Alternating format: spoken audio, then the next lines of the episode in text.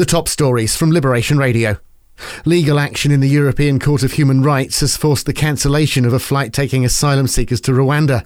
Campaign group Detention Action say the intervention from the court shows how potentially dangerous the Rwanda deportations are. And the Scottish First Minister has revealed the case for a second independence referendum. She says there's an indisputable mandate for a second vote. Boris says the result of the 2014 vote should be respected.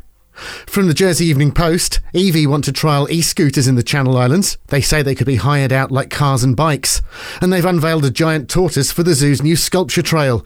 It's the latest version of 2019's successful Go Wild Gorillas trail. Get the full stories and more at jerseyeveningpost.com. In Guernsey, Bailiwick residents could get free healthcare in the UK within months. The states will debate the proposed new reciprocal health agreement next month. And Guernsey Electricity may need subsidies to comply with energy policy. They've reported profits of £1.5 million. They say it's not enough to replace ageing infrastructure. Get your daily news fix with the Liberation Radio News podcast. Find it on the Liberation Radio app, at liberationradio.co.uk, or ask your smart speaker to enable the Liberation Radio skill.